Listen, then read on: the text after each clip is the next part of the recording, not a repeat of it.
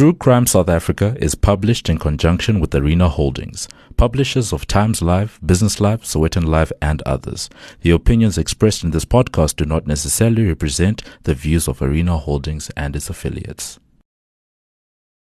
The following episode may contain sensitive material, including descriptions of violence, sexual assault, or graphic descriptions of injuries to victims. If you feel you may be triggered by such material, Please consider this before accessing our content. To access trauma counseling or services, please see the helpline information on our show notes. Welcome to True Crime South Africa. I'm Nicole Engelbrecht, and you're listening to episode 52, part 2 The Van Breda Family Murders. Before we get into today's episode, I'd like to thank our new Patreon supporters for the week.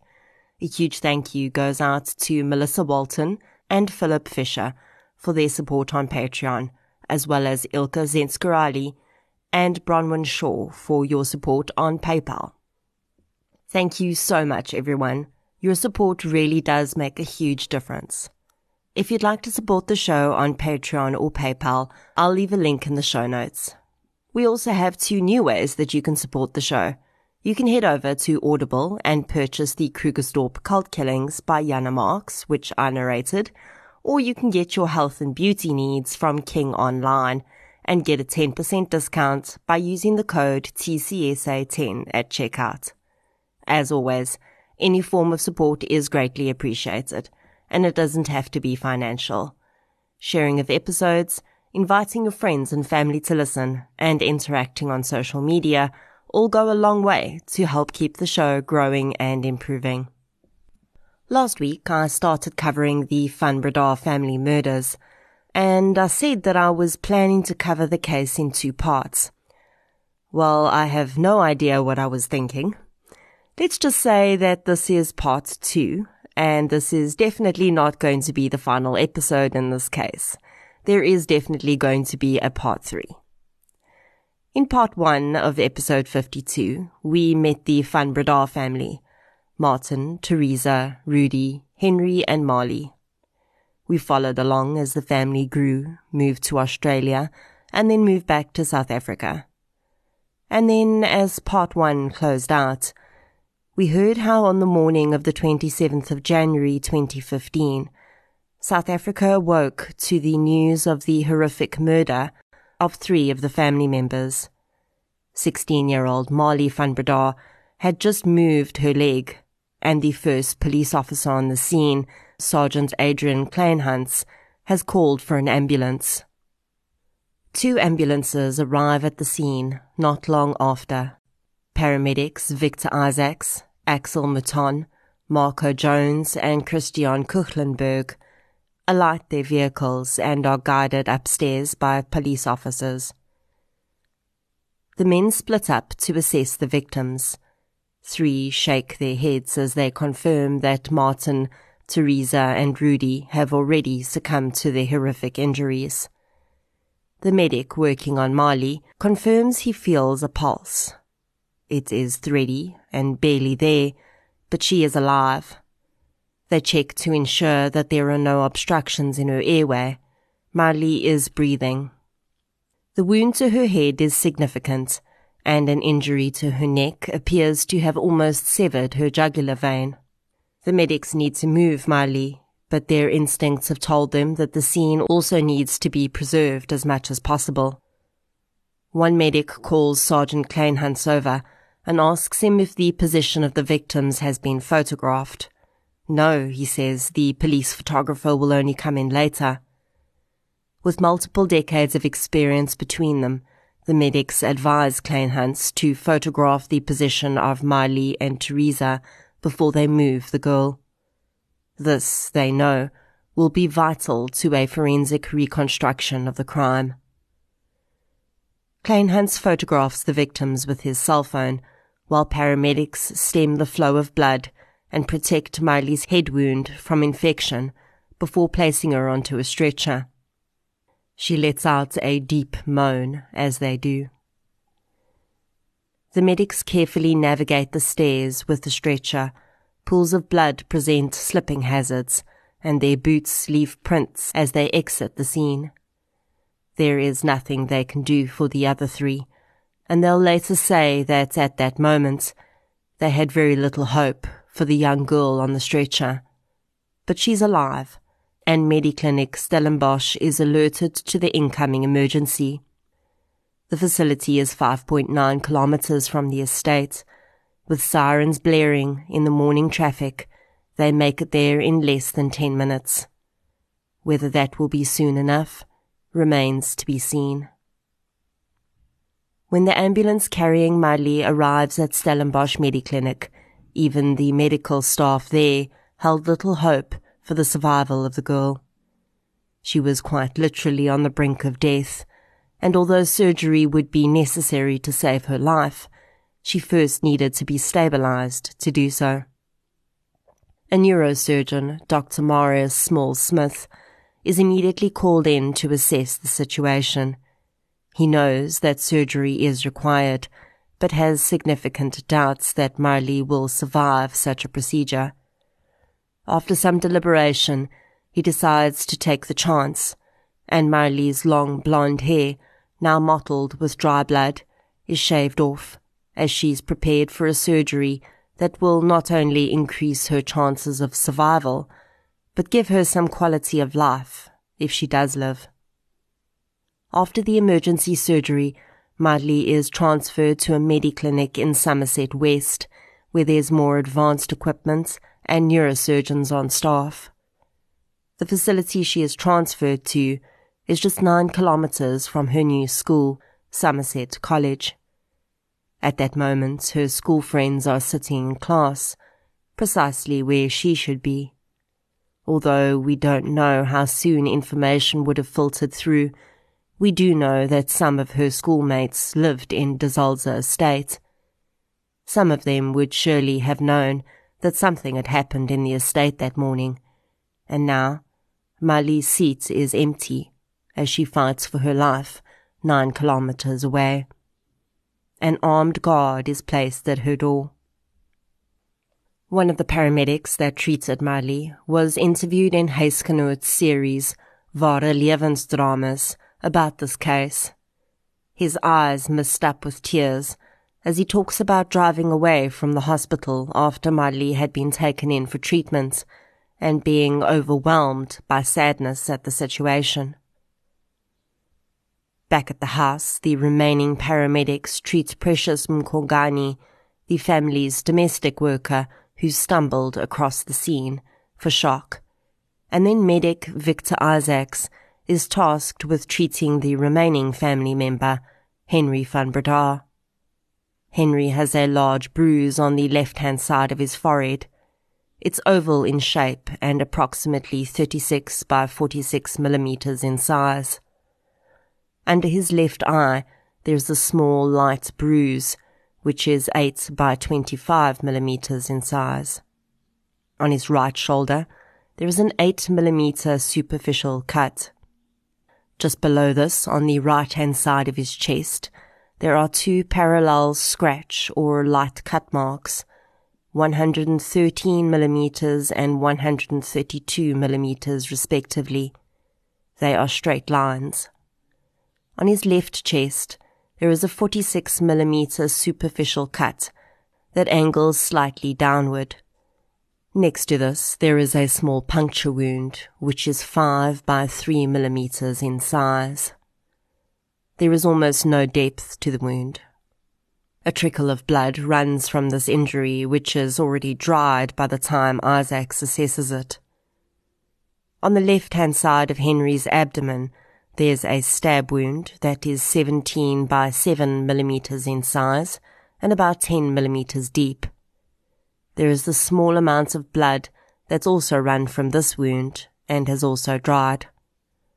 On his left arm, there are four superficial cuts which run parallel to one another. They are all 31 millimeters long. On his lower belly, near his belly button, there's a small stab wound of 6 by 3 millimeters. There is no notable depth to this wound.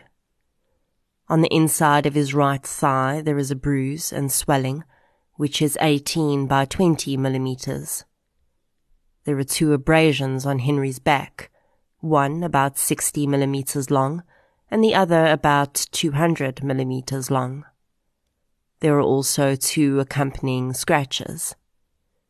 Victor Isaacs covered the 10 millimeter deep stab wound and did not feel it necessary to treat any of the other wounds. He says that throughout his treatment of Henry, the young man was cooperative and answered questions, but did not offer any information unless it was asked of him. Isaacs shines a light into Henry's eyes, and his pupils do not contract in a normal way. He notes that this may be an indication of the presence of a substance in Henry's bloodstream. Henry's wounds are not cleaned at this time. This is because a crime has occurred and officers will want to photograph his wounds. Blood is not drawn from Henry at this point because there's absolutely no reason to do so. As Henry waits in the ambulance, the scene outside 12 Goske Street has become one of controlled chaos. Police investigators have arrived. Forensics teams are waiting for the green light to enter the home. And of course, vans from the pathologist's office will arrive soon for the deceased family members too. When the first responding officers acknowledged the enormity of the crime they were dealing with, the night shift service leader Stellenbosch police station had been called to the scene. Constable Zuko Mato has set up a designated route through the house, which all paramedics and other personnel must follow. This is to reduce the likelihood that evidence will be damaged or contaminated. Now, Mato, realizing that his shift is ending, prepares to do a handover to the day shift. He calls Colonel Dion Beneke and explains what has happened. Beneke rounds up a team and heads out to the estate. On the way, the team discusses what they know. The only consistent crimes they've been investigating in the area recently have been committed by the so-called Balaclava gang. The group of robbers are known for breaking into houses, but the only time these criminals have known to be violent was to subdue victims. They've tied their victims up, but always left them alive. Could the gang have progressed to murder, they wonder? For Stellenbosch police, who already understand the magnitude of the crime they're dealing with, it is imperative that they get this investigation right. They have yet to shake the cloud that surrounded the investigation of their last high profile murder a decade before. When university student Inge Lotz was brutally murdered in her Stellenbosch flat, the country held its breath as investigators tracked the culprit. And when finally a trial began, it became clear that the investigation had suffered from serious flaws. Fingers were pointed at Stellenbosch police, and the press had a field day. Inge Lotz's murder remains unsolved to this day. As he transported his team to the site, Beneke knew that this was going to be the next high profile murder case in his jurisdiction, and they could not make the same mistakes. Beneke puts Mato in charge of the investigation and it is now his job to ensure that no one tampers with the scene, whether intentionally or accidentally. Warrant Officer Nicky Stain is called to the scene. He and his team have been involved in the Balaclava gang robbery investigation, and he wants to see if he can spot their MO anywhere in the crime. He's doubtful, but it's worth looking at all angles at this point. Reporters are starting to receive the news of the morning's events at De Zalze, and they do their best to get as close as possible to the action. Security at the estates won't let them in, but they try alternate routes and eventually get close enough to get photographs of the growing crowd. A young blonde girl arrives and rushes to Henry's side. Her name is Bianca van der Westhuizen, and she's his girlfriend. She arrives after seeing several missed calls and messages he'd sent her that morning. Bianca is in matric and lives in a hostel at school. It will emerge that she and Henry had met in January 2014 at a braai. It seems he'd been in South Africa with his family before they moved back there permanently. After he and Bianca met, Henry had to return to Australia and Bianca had visited him there.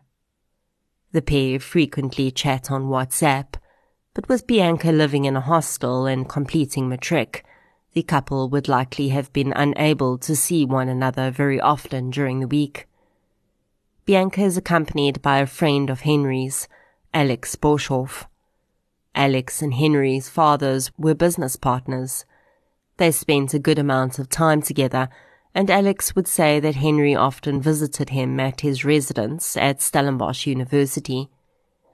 Alex describes Henry as a genius that is gifted at mathematics.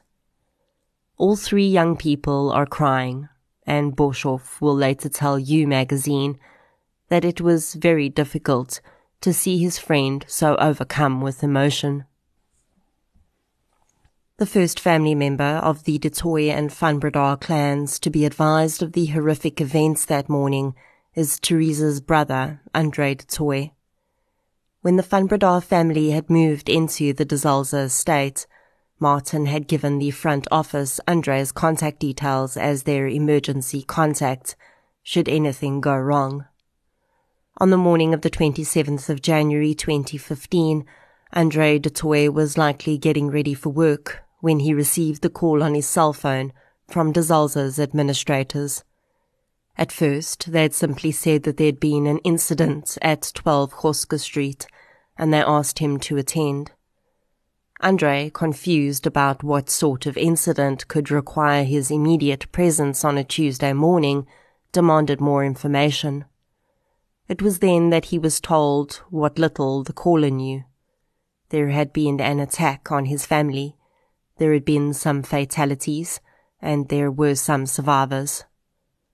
I cannot even imagine what it must have been like for Andre du Toit to arrive at his sister's home that day and receive the horrific news that Martin, Teresa, and Rudy were dead, and Marley was barely clinging to life.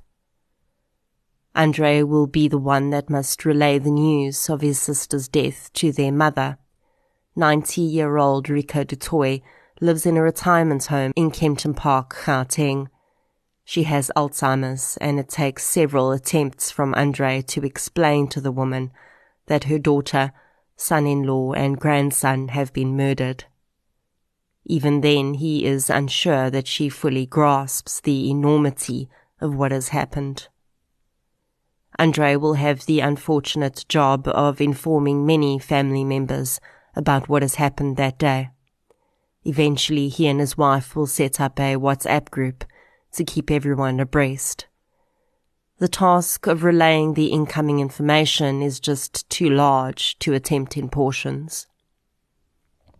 Of course, police preliminarily question Henry about what happened on the scene.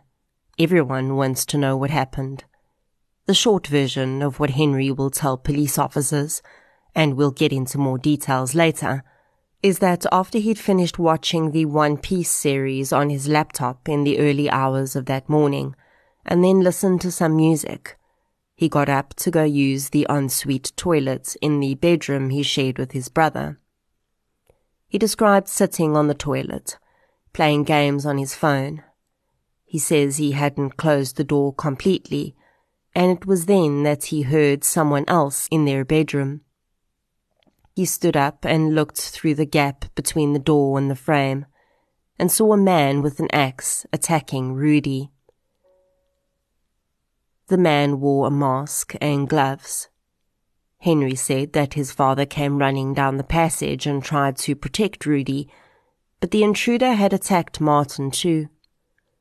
Shortly after Martin was attacked, Henry became aware that his sister and mother were trying to flee down the stairs, and they too were attacked.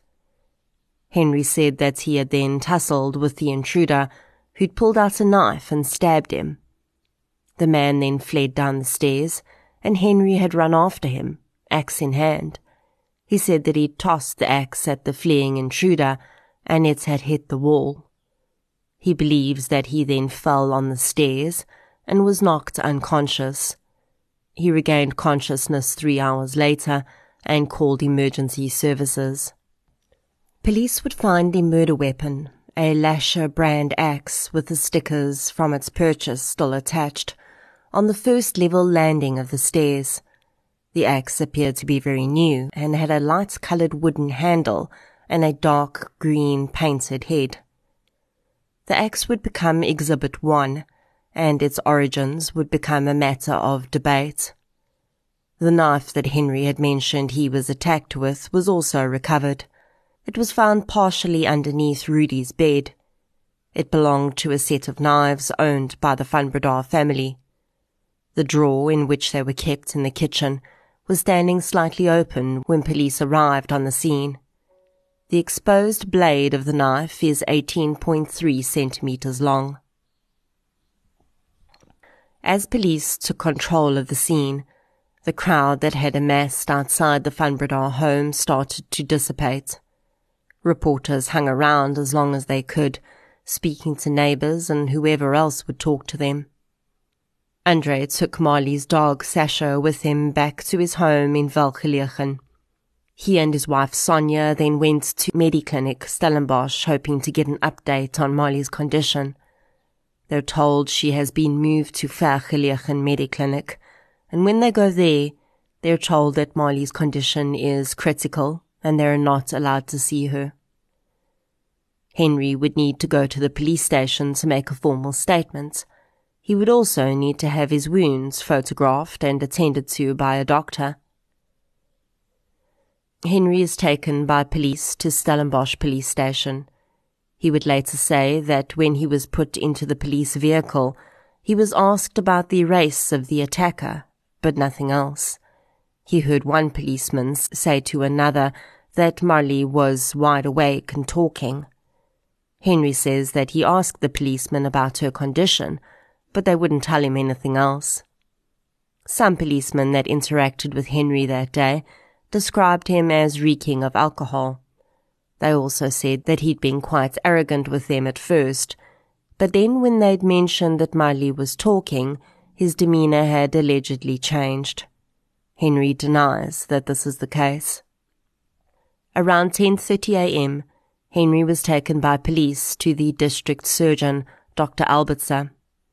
His injuries were photographed and recorded in writing.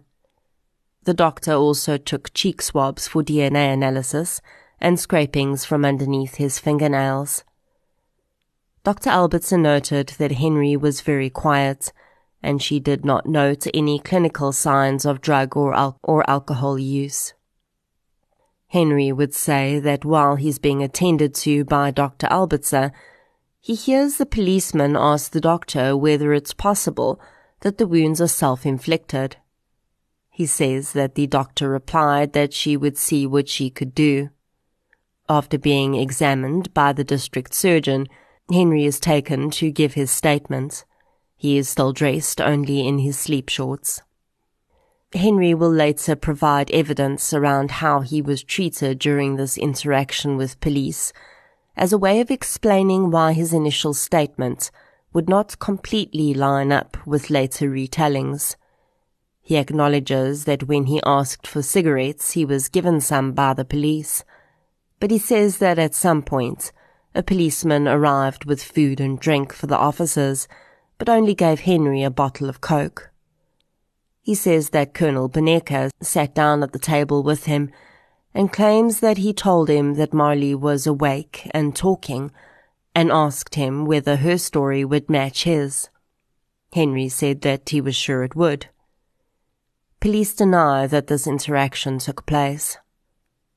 From their standpoint, they say that Henry van Breda was their main witness, and they needed his information in order to seek suspects.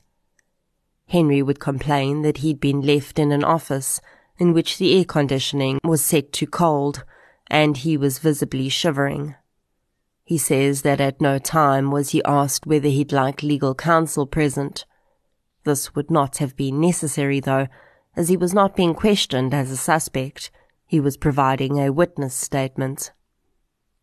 The statements he was eventually given to sign, he said was accurate for the most part, but one very important point was different. Henry would later say that there had been more than one attacker in the house that night. He claims that he told police this, and they didn't include it in the statement. He also says that police forced him to be specific about things like the race of the attackers when he told them that he was unsure. Henry signed the statement at around 2 p.m. that afternoon. At some point, his girlfriend's mother delivered clothing to the police station for him. He says that by this time he was very hungry, as his last meal had been the night before, and he really just wanted to leave so he ignored the inaccuracies in the statement, including the number of perpetrators, signed it, and left. From the police station, Henry goes to Marley's boyfriend's house.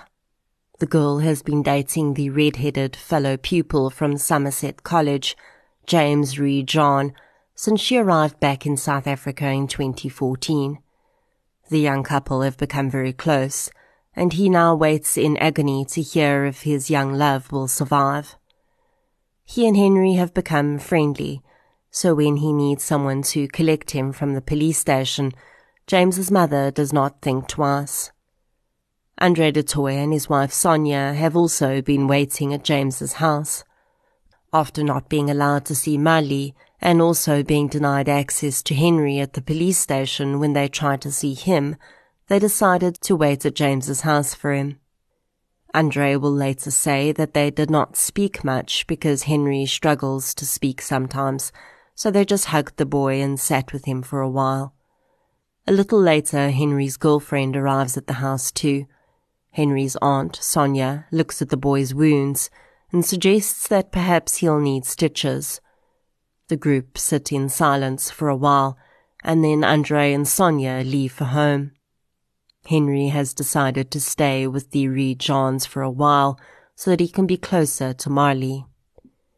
After his aunt and uncle leave, Henry has a beer and James's mother gives the boy a tranquilizer.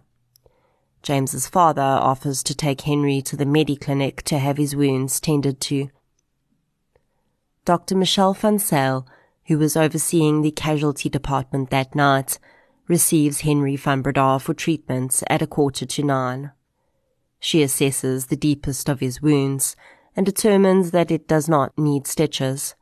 She cleans it, staples it closed, and gives him a tetanus injection.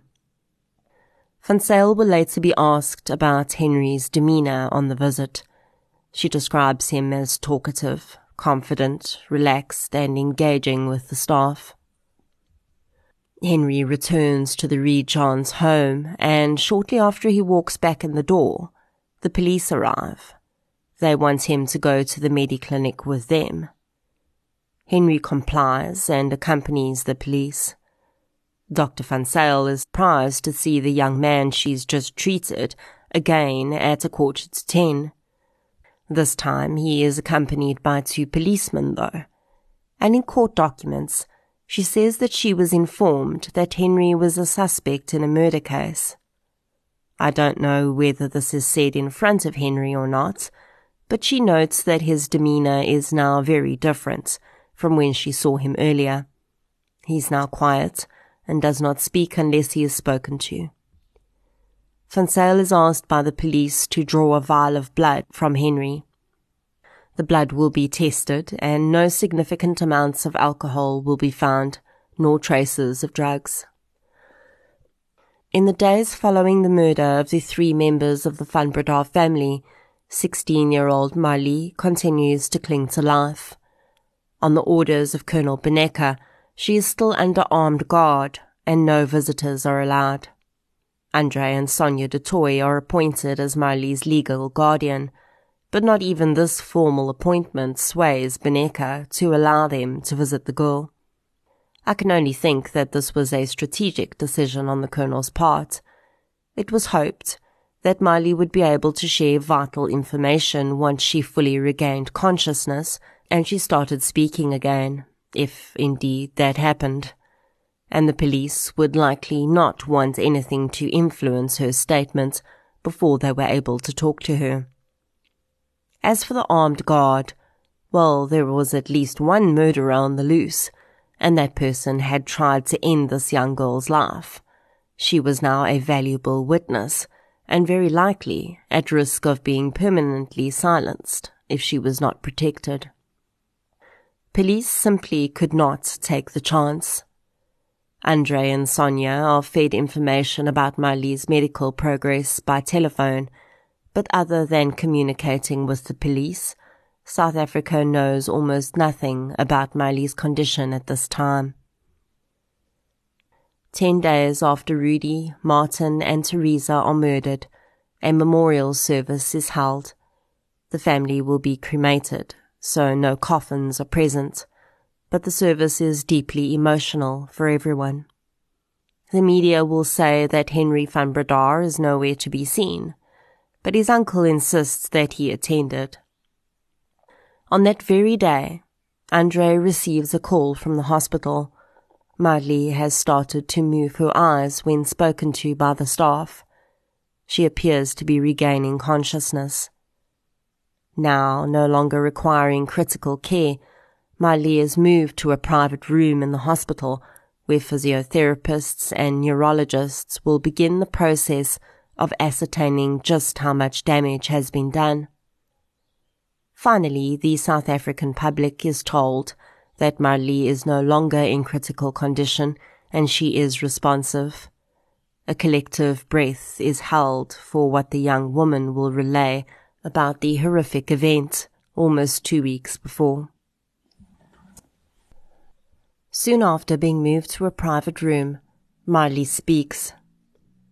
She's able to answer easy questions.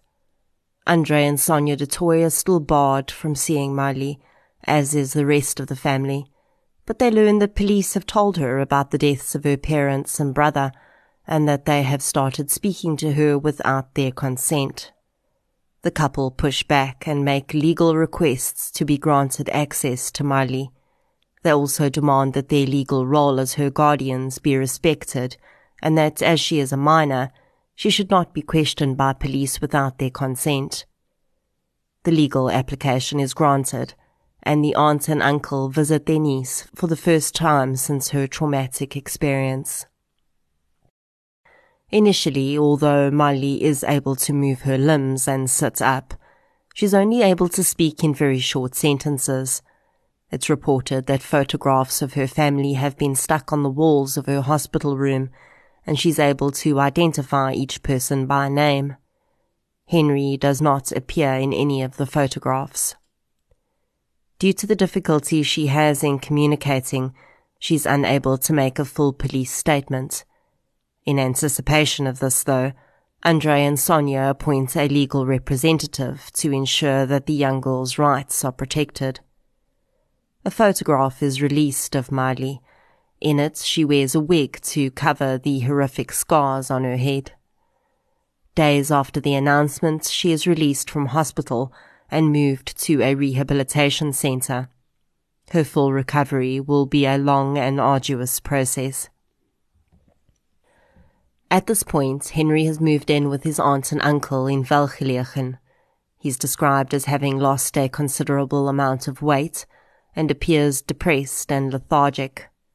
He leaves the house so infrequently that the neighbors don't even know he's there for quite some time. The Toit's domestic worker will later say that she and Henry were often alone together in the house and that she hardly saw him. He would stay in his room, sometimes even when guests were at the house. She described the young man sitting on his own at the pool, smoking and occasionally pouring himself a drink and then taking it to his bedroom with him. Included in the press release about Marley's condition is a mention of Henry. The family's representative says that he's doing well considering the circumstances, and they then acknowledge the rumors in the press and public domain. These rumors started not long after the murders of Martin, Teresa, and Rudy. and while the police have yet to confirm that Henry is indeed a suspect, they're also not mentioning any of the intruders that they may be looking for. Very soon after the murders, Australian newspapers start to report about Henry's activities in Australia during his time there. It is at this point that the first mention is made of drugs. Sources from within the family will also say that Martin had confided in them that he'd found dagga in Henry's room. Classmates from the University of Melbourne say that Henry was a well-known drug user and his departure from the university was not for a gap year as a family spokesperson had said, but rather he was suspended for drug use. It is then reported that in 2014 Henry van Breda was a patient at a drug and alcohol rehabilitation center in Bellville. The facility, Teche Clinic, also treats patients living with serious mental health conditions. Reports of strange behavior from the young man during his time in South Africa before the murders start to emerge. A domestic worker at De estate recalls how she accidentally bumped into Henry one day while he was roaming the estate. She'd apologized, but Henry had stood back, and she alleges he'd leered at her, and in rather colourful language, told her that he'd like to have sex with her. The woman counsels drug addicts in her spare time and says that she immediately thought Henry may be on drugs. She says that she reported the incident to the security at the estate, who told her not to worry about Henry because the boy, quote, had always been a nutcase, end quote. The woman relays how she had all but forgotten about the incident when she saw Henry's photograph in the newspaper almost a year later and realized it was the same person. More people come out of the woodwork to share strange interactions they'd had with Henry van Breda. A local resident reports Henry and his friends arriving in the parking lot of a shopping centre. The boys piled out of the car and danced to an explicit song that they were playing from the car's sound system. The woman alleges that Henry unzipped his pants and exposed his private parts to her screaming at young women nearby about what he'd like to do to them. When the woman repeats the words he'd shouted in the parking lot, they are almost exactly the same as those the domestic worker had relayed Henry having said to her.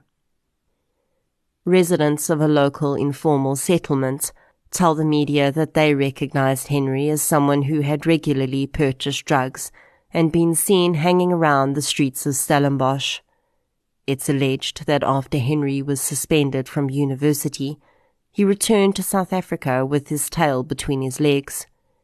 His parents, it said, tried to get him into a university here, but because of the drug allegations, he was declined entry.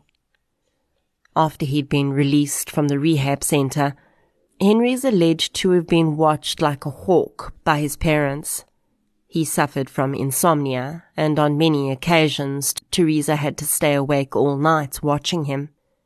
Members of the carpool that drove the estate's children to Somerset College would confirm that at some point after Henry had arrived, Teresa had stopped participating in the carpool and Martin took over her duties.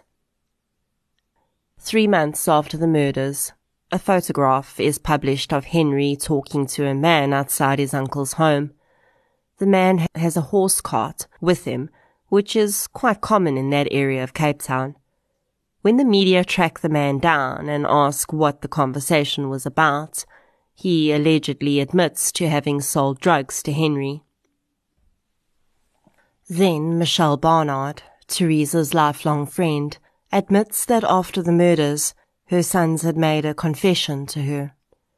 They'd said that in 2013, when the Van Breda family was in South Africa on holiday, and the two families had met up in Knysna, Rudy had told her sons that Henry was on drugs. The boys did not share the information with their mother at the time, but felt it pertinent to tell her after the murders.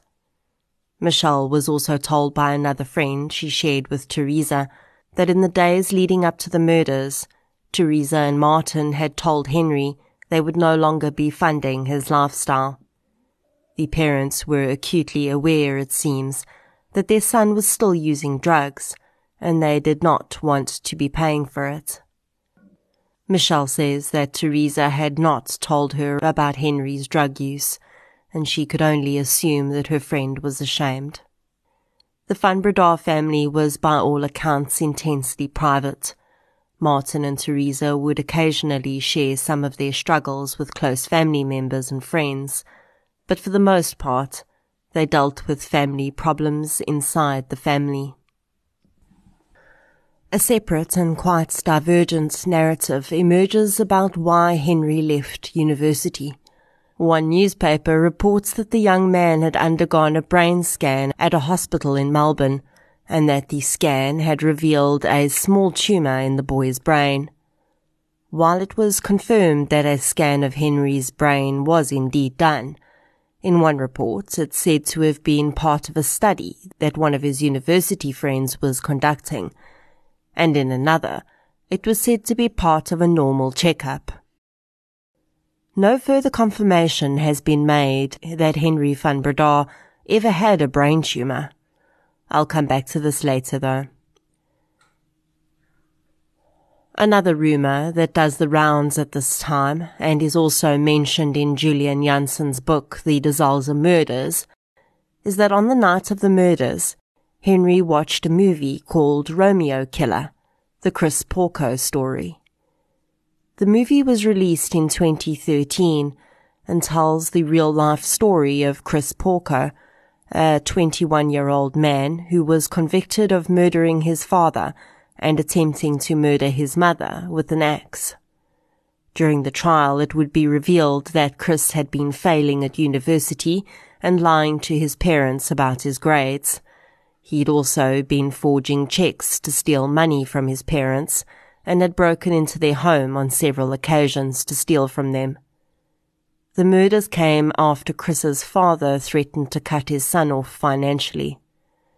Of course, the possibility that Henry could have watched this movie was deeply disturbing to the police and the South African public. The parallels between the crime in the movie and the crimes actually committed in the Van Breda household could not be ignored. I asked Julian Jansen about these claims. The visuals of the Porco family murders indeed played, a, my knowledge, a huge role in I think mentally, psychologically preparing Henry, un- unknowingly perhaps, for that murderous onslaught onto his family. And I know that Henry, he actually watched that movie of the Porco murders, ex murders, a few times. That there were very much similarities between that murder and the eventual ex murder and in both murders, there was also a dog involved. And this guy, he traveled from a university to murder his father with an axe, bludgeoned him to death, and attacking his mother and maiming her. And uh, what was interesting that the mother actually refused to testify against her son. Son was caught out when while he was rushing back to university. He was caught in a speed trap, and that actually that is how the police actually found him. But yes, uh, the Henry did watch that movie, and I would presume that it played a huge role later. So it is possible that Henry watched this movie either on the night in question or at some other stage. Julian Jansen is a seasoned and professional reporter, and I have no doubts that he would not put information out into the public domain if he was not certain of his facts. Despite these rumours around Henry's possible involvement in the murders, his extended family was standing by him at this point. It would emerge, though, that it must have been clear to the family and Henry from early on that he was going to be considered a suspect, as a lawyer was hired to represent him. Advocate Peter Botha has experience in high profile cases. He represented British millionaire and businessman Shrien Dewani, who was acquitted of his wife Anni's murder in 2014. Lorinda van Niekerk is appointed as his briefing attorney. She'll work with Botha should the case ever go to court. While it is certainly prudent for any person in such a position to get legal advice, it does raise questions in the public space about why such a heavyweight attorney, who does not come cheap, of course, would be needed at such an early stage. Of course, the Van family was extremely well off, so for the most part, money would not be a major concern. In fact, it was this large inheritance that Henry now stood to gain that would become the major point of speculation as to motive. Marley had survived, of course, so she would now be sharing in that inheritance. Her medical fees were considerable and would be paid out of her parents' estate. Martin had established Rudell Holdings Trust when his children were born, and Rudy, Marley, and Henry were the sole beneficiaries of the trust. The Van Breda's assets were, of course, split across two countries, South Africa and Australia. It would be determined that the biggest portion of these assets was held in Australia. The estate was said to be valued at close to 200 million rand. Martin's brother, Bailey, and Teresa's brother, Andre, were made trustees of Rudell Holdings – and tasked with protecting the financial interests of Marley and Henry. When medical fees needed to be paid and attorney fees started adding up, though, the fact that the investigation was still ongoing became a problem. Martin and Teresa's life insurance policies had not been paid out, and with the bulk of the assets being in Australia, it was becoming difficult to liquidate assets into cash to pay bills the life insurance company would not pay out because they were unsure as to whether the assigned beneficiaries, in this case Marley and Henry, would in fact remain beneficiaries in the legal sense as the investigation of the murders continued. In South Africa, we have a law that is colloquially referred to as the bloody hand law. This means if you're involved in the murder of a benefactor, you cannot inherit from their estate. The Van and du families approached the police and asked them to issue a letter stating that there was no prima facie evidence to point to the involvement of Henry or Marley Van in the murders of their parents and brother. The police declined to issue such a letter. Rumours begin to reach journalists' ears that perhaps the Van and du families are no longer as united in their support of Henry as they once were. It's alleged that even at this stage, some family members believed that only Marley should inherit from the estate. The bloody hand rule would become a deeper question as Henry's legal costs for his expensive attorney's representation began to rack up. At this point, the attorneys were only operating in an advisory capacity. If the case did end up going to court, though, would it be fair for the estate to pay to represent Henry? After more than a month of being an inpatient at the Physical Rehabilitation Centre, Marley van Breda has recovered enough that she could be released. Her treatment will be ongoing on an outpatient basis and she has a long road to walk to recovery. On the day of her discharge, her appointed attorney and spokesperson makes a shocking announcement to the public. For months, everyone has wondered when and in how much detail Marley would relay the events of the attack she survived. But with this announcement, all hopes of a clear resolution are dashed. Due to the extent of the head injury Marley suffered, she has retrograde amnesia. She has no memory of the attack that night, and her loss of memory stretches to days before the event. In the ensuing weeks and even years after this incident, there will be a huge amount of speculation that Marley did remember the events of that night. To be honest, for a long time I also thought that perhaps she did remember and was either choosing not to share the facts because she didn't want to have to testify or because it was unnecessary for the world to know that she did remember.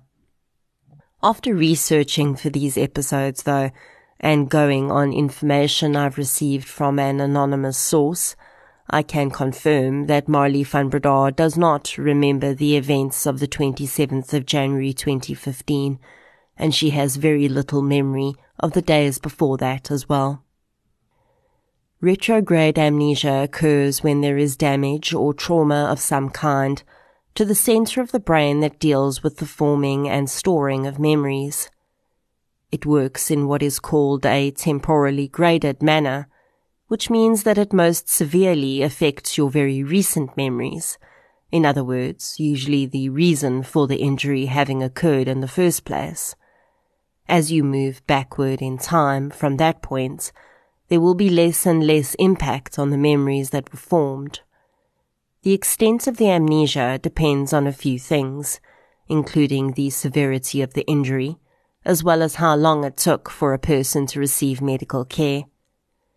Many people have wondered whether Marley's amnesia may have been caused by a psychological response to the trauma she experienced. There is a form of amnesia called dissociative or psychogenic amnesia which is a purely psychological response to trauma and usually occurs in cases of very violent crimes. As to the question of whether Marley may be suffering from psychogenic amnesia, I think, considering the physical brain trauma she experienced, that is unlikely. Might there be an element of her brain not wanting to remember?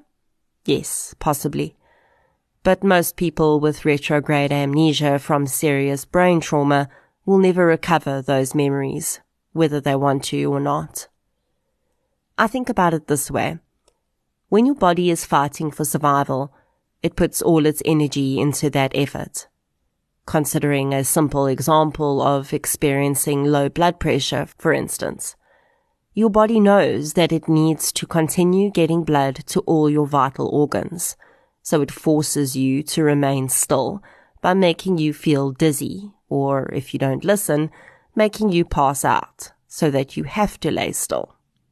This is your body's way of saying, hey, I'm struggling here and we don't really have to do all this walking and talking stuff right now. You just need to sit your butt down so that I can stay alive. When your brain experiences a traumatic injury, besides the actual physical damage that is done, there is also a process of protection that happens. Your brain will not continue to function at the same level it ordinarily does, as it understands those functions are not totally vital at that precise moment. In a survival situation, forming memories is not a vital function. For the police, this would have been a major blow. While they were very likely not relying on Marley's witness testimony, it certainly would have made their jobs a lot easier. There are many that will say that police approached this case with blinders on, and that they were only ever focused on Henry as a suspect. I don't think that's the case. But we do have to remember that in any murder case, the people closest to the victims are always going to be looked at first. There's also, of course, the Occam's razor theory, that the simplest explanation is usually the most accurate. Henry was the only surviving and relatively unscathed member of the Van family that night. He was always going to be looked at. The police would have been irresponsible if they had not looked at him first. The first point of investigation for police would be to determine whether Henry's version of events could reasonably and possibly be true. This would have been done in the hours and days immediately following the murders, as if there was indeed an indication of the possibility that anyone outside the family had committed the crimes, this would need to be looked into immediately. Henry's version, of course, was that one or two, and in some versions he said possibly three, men entered his home that night and attacked his family with an axe, and then attacked him with a knife. There is, of course, the matter of the three missing hours between approximately 4 a.m., when he says the attacks occurred, and approximately 7 a.m. when he called emergency services. During this time, Henry claimed that he was unconscious, but we'll deal with that aspect a little later. In order for police to determine whether intruders could reasonably and possibly have attacked the family, they had to see whether it was possible for them to gain entry, and more importantly, whether it was likely that these intruders had gained entry. Possibility is one thing. Anything is possible. And with enough force, insight, and planning, it's possible to gain entry anywhere. We cannot say that it is not possible that intruders gained entry to the De Zalze estate. We can, and the police had to, look at the evidence of the probability of this having happened. The De Zalze estate is what is referred to as a medium security estate. The security manager at the time of the attacks was Marcia Rousseau. She had been hired in February 2014, just one month before the Breda family had moved into the estate. When she took over, she made improvements to the security features at the estate. At the time of the attacks, the estate was ringed by an electric fence – the fence was linked to an alarm which would go off if it was touched or damaged in any way. There are also security beams in areas where access may be gained from the outside, as well as surveillance systems, which are monitored 24 hours per day in a remote location in Parow. The estate also has security guards who regularly patrol on a rotational basis. Several areas of the electric fence also had an anti-dig foundation, so it was not possible to go under the gates either. The vehicle access points are manned, and the other possible access points in the estate, such as the mouth of the river that runs through the estate, is protected by barbed wire and electric fencing. There were also thermal cameras that would pick up heat signatures of human beings or large animals if they came within 20 meters of the estate's fence. If an alarm was activated anywhere on the estate, the control room in Parow would send one of the on-site guards to investigate, and the alarm would only be cancelled and reset once confirmation had been received that no incident had occurred. 12 Goske Street was located, as I've previously mentioned, in the middle of the estate. It is 1.23 kilometers from the main gate, 2.43 kilometers from the river, and 1.6 kilometers from the entrance to the neighboring airfield. At the time of the incident, police did find a small open section between the airfield entrance and the electric gate. This entrance did have a camera on it, and surveillance from the day before and the day of the incident show no movement through that opening. Despite all of this security, police did uncover that in the period from January 2013 to February 2014, there were five attempts to gain entry to the De Zalze estate by breaching the perimeter. In all five cases, the alarms were activated, guards were dispatched, and the attempts were foiled. In the period from February 2014 to February 2015, Ten cases were reported to the Stellenbosch police station from within the estate. One case was of housebreaking, and the other nine cases were theft. In the case of housebreaking, the police attending the scene were unable to find any evidence of forced entry or the perimeter of the estate having been breached, and it was believed that the perpetrator gained access by registering at the guardhouse – and was in the estate for other purposes when the housebreaking occurred. The nine cases of theft were all believed to have been committed by workers in the estate or employees from removal companies. On the night preceding and the morning of the murders, no alarm activations were received by the De Zalze estate security.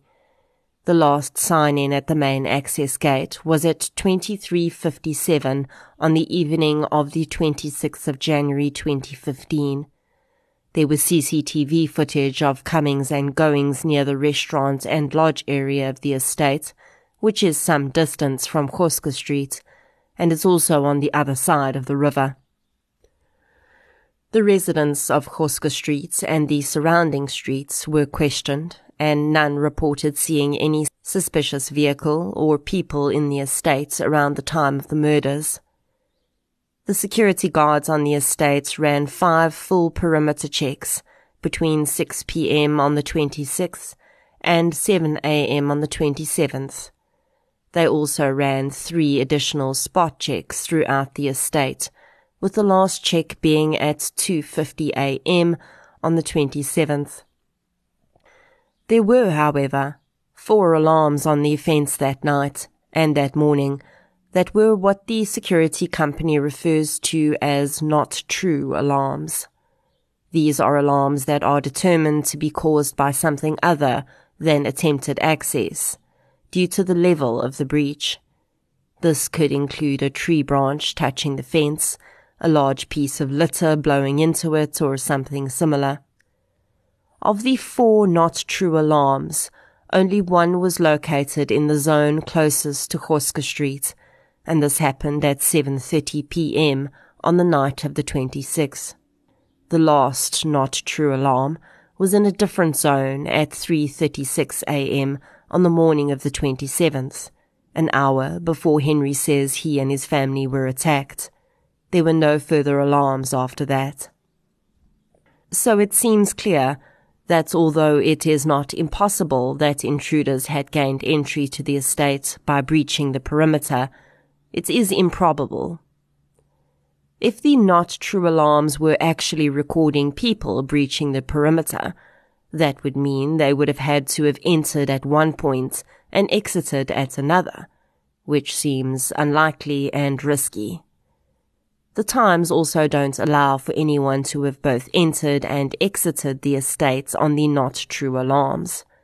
If the 336 alarm had indeed been caused by an intruder entering, then how did they get out of the estate?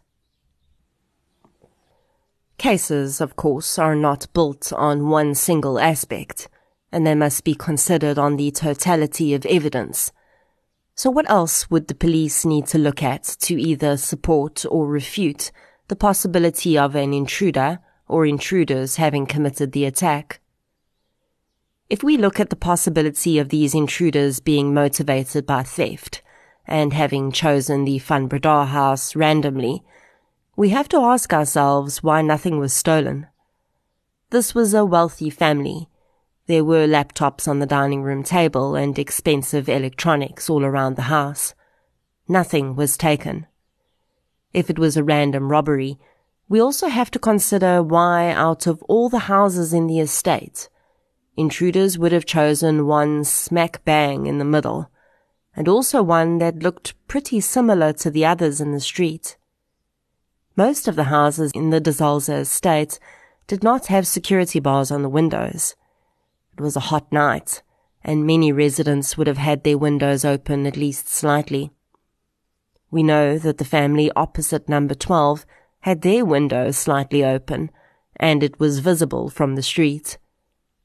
So what would make an intruder stand in the middle of Goske Street, look at two houses that were virtually identical, and go into one and not the other? What would then make those intruders enter the home and instead of stealing anything, pick up an axe and a knife, go upstairs, and slaughter the sleeping residents. Police were able to confirm that both weapons had come from the house.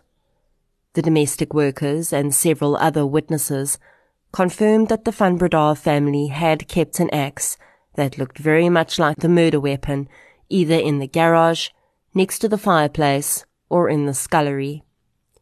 The domestic workers confirmed that they had last seen the axe in the scullery.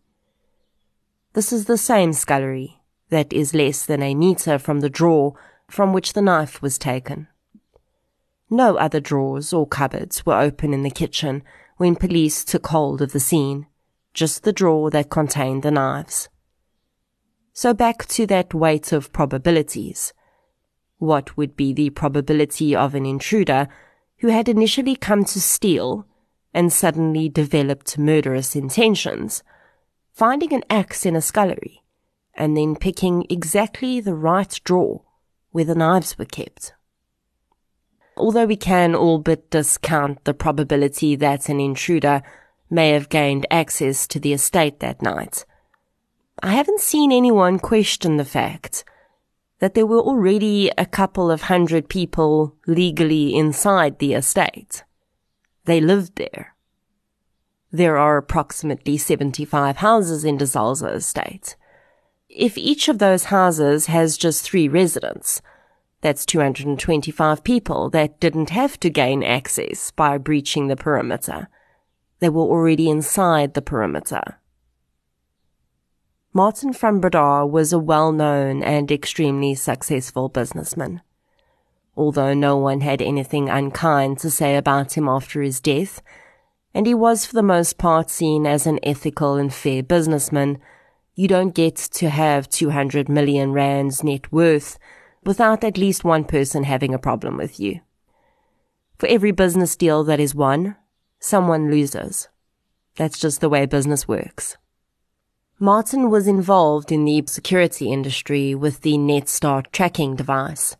He was also involved in the property business and in the private education sector.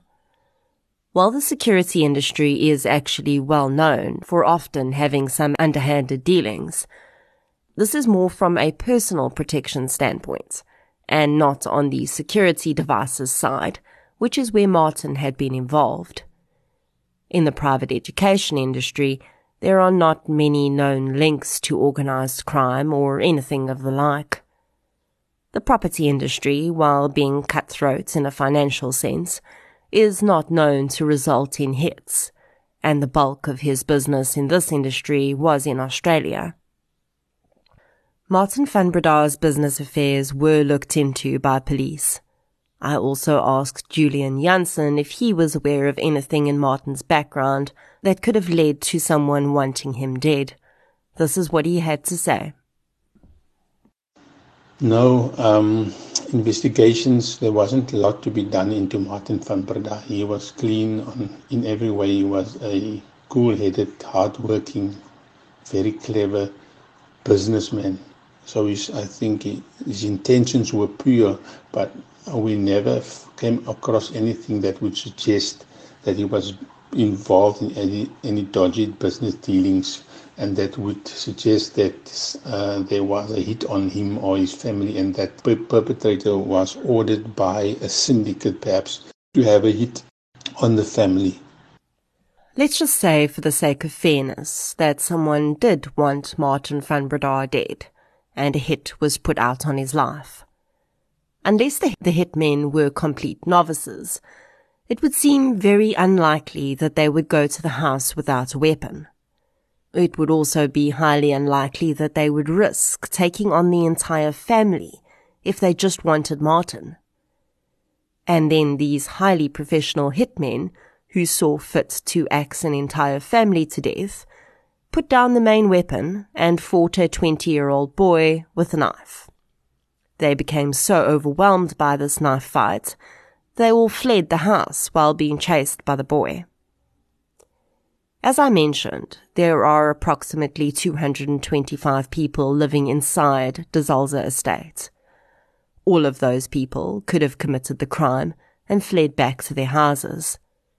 Neighborly disputes can sometimes turn deadly, but I think it's a pretty large stretch to believe that one of the Van Breda's neighbors hated this family who'd lived in the estate for less than a year so much that they waited until the early hours of the morning, risked being seen by any number of other residents, pinned their hopes on weapons being available inside the house, and then slaughtered the entire family, but were scared off by the very last surviving victim. With the police having investigated the intruder possibility and feeling confident that they would be able to refute this in a court of law, they turned to the physical evidence left behind in the home, and it told a story all on its own. Sadly, the story of the physical evidence is going to have to be told in part three.